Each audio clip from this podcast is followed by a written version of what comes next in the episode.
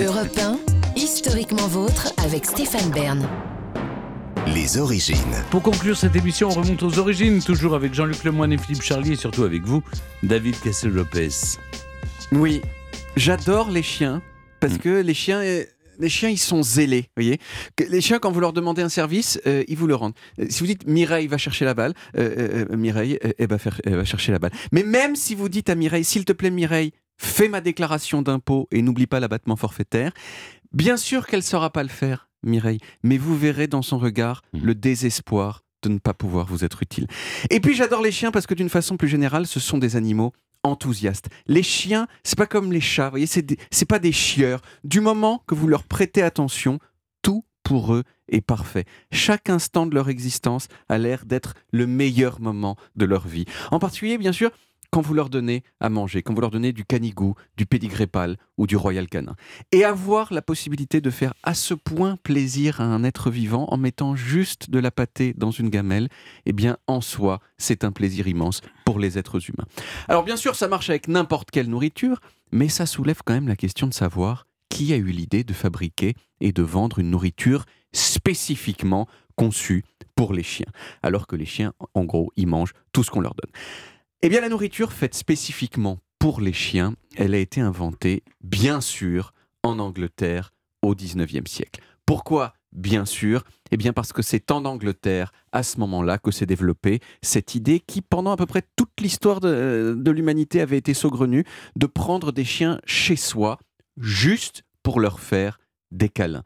Avant ça, avoir un chien auquel on faisait juste des câlins, c'était considéré au pire comme une aberration, au mieux comme ce qu'on appelait à l'époque un sacré truc de gonzesse. Ce n'est pas moi qui suis sexiste, ce sont les gens du passé. C'est l'Angleterre du 19e siècle qui a inventé plein de races de chiens. C'est en Angleterre en 1824 qu'est née la première société protectrice des animaux et c'est donc en Angleterre qu'a été inventée la nourriture pour chiens. Par qui? Eh bien, pas par un Anglais, mais par un monsieur américain qui s'appelait James Spratt. James, c'était un électricien et un vendeur d'objets euh, euh, liés à l'électricité. Et un jour, au milieu du 19e siècle, raconte-t-il, hein, personne n'est allé vérifier, James, il était à Liverpool pour vendre des paratonnerres. Et là, sur le port de Liverpool, il a vu des chiens se disputer pour manger des biscuits de mer. Les biscuits de mer, c'était des trucs infâmes qu'on donnait aux marins à l'époque pour les longs voyages. C'était tout dur, c'était souvent infesté par les asticots. Mais les chiens, eux, ils se battaient pour ça. Et James, il s'est dit, attends, si les chiens se battent pour ces biscuits nuls, je peux peut-être vendre des biscuits spécial chiens aux Anglais riches qui dorlotent leurs klebs. Et en 1860, il a lancé les premiers biscuits pour chiens de l'histoire de l'humanité qui s'appelaient les Sprat Meat Fibrine Dog Cakes, fabriqués à partir de légumes, de grains et de bœuf. Et ça a immédiatement cartonné chez les aristos anglais qui avaient des chiens d'agrément. L'étape d'après, ça a été bien sûr l'invention de la nourriture mouillée pour chiens, la fameuse pâté pour chiens qui m'a toujours frappé comme étant vraiment très semblable, il me semble, au pâté pour les gens, même si jamais j'ai jamais vérifié euh, moi-même que le goût euh, se ramenait à l'apparence, mais j'ai quand même l'impression que même à, à l'odeur, on sent que ce sent un peu fort, mais sin- sincèrement, entre euh, du canigou et certaines terrines de campagne qu'on vend dans, dans les, dans certains restaurants, je pense que c'est assez voisin. Ça, ça date de 1922. Pourquoi cette époque-là? Eh bien parce que c'est à cette époque que, aux États-Unis en particulier, la voiture et le tracteur ont vraiment pris leur essor. Et c'est pour cette raison, euh, entre autres raisons, euh, que j'ai pas le temps d'expliquer, que les Américains se retrouvés avec plein de chevaux dont ils savaient pas quoi faire. Et là, il y a un monsieur américain qui s'est dit tiens, et si j'achetais pour une bouchée de pain plein de vieux chevaux tout nuls dont personne ne veut pour en faire de la pâtée pour chien et voilà, c'est comme ça qu'est née en 1922 la première pâtée pour chien aux États-Unis qui s'appelait la Kennel et qui était donc faite avec de la viande de cheval. Aujourd'hui, ça va encore beaucoup plus loin. Il y a de la pâtée spécifique pour les chiens qui ont telle ou telle caractéristique, les petits, les gros, les moyens, les diabétiques. Et surtout, j'ai découvert qu'il y avait des entreprises qui proposaient de fabriquer de la nourriture pour chiens sur mesure, pour votre chien, spécial pour Mirza ou pour Speedy ou pour les teckels de Stéphane Bern.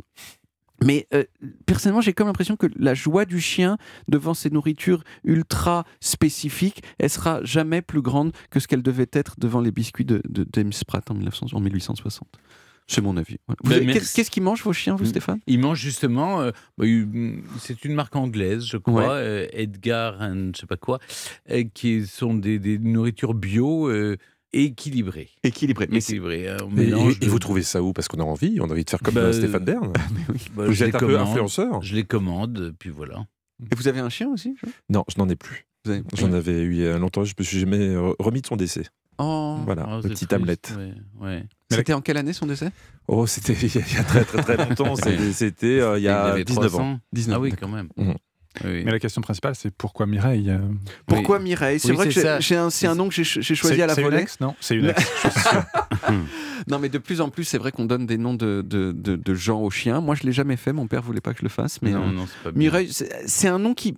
En fait, ça passe pour un chien aussi. C'est bizarre parce qu'il y a des chiens qui. Il y a des noms qui passent pas. Jean-Marc, par exemple. Vous pouvez, vous pouvez pas appeler votre chien Jean-Marc. Alors que Mireille, pour une raison un petit peu étrange, ça passe. Et c'est pas parce que c'est un. c'est Non, un nom des- Mais c'est- hein. je vais vous dire, c'est très désagréable quand d'un seul Oui, coup, oui, euh, des gens donnent oui. votre nom à un chien. Oui. Franchement, Jean-Luc, lève la patte. ça je veux bien. Ah. Merci David. On retrouve les origines en podcast sur toutes les applis audio et en vidéo sur YouTube Dailymotion et sur le site europe1.fr. Vous pouvez également retrouver toutes nos émissions.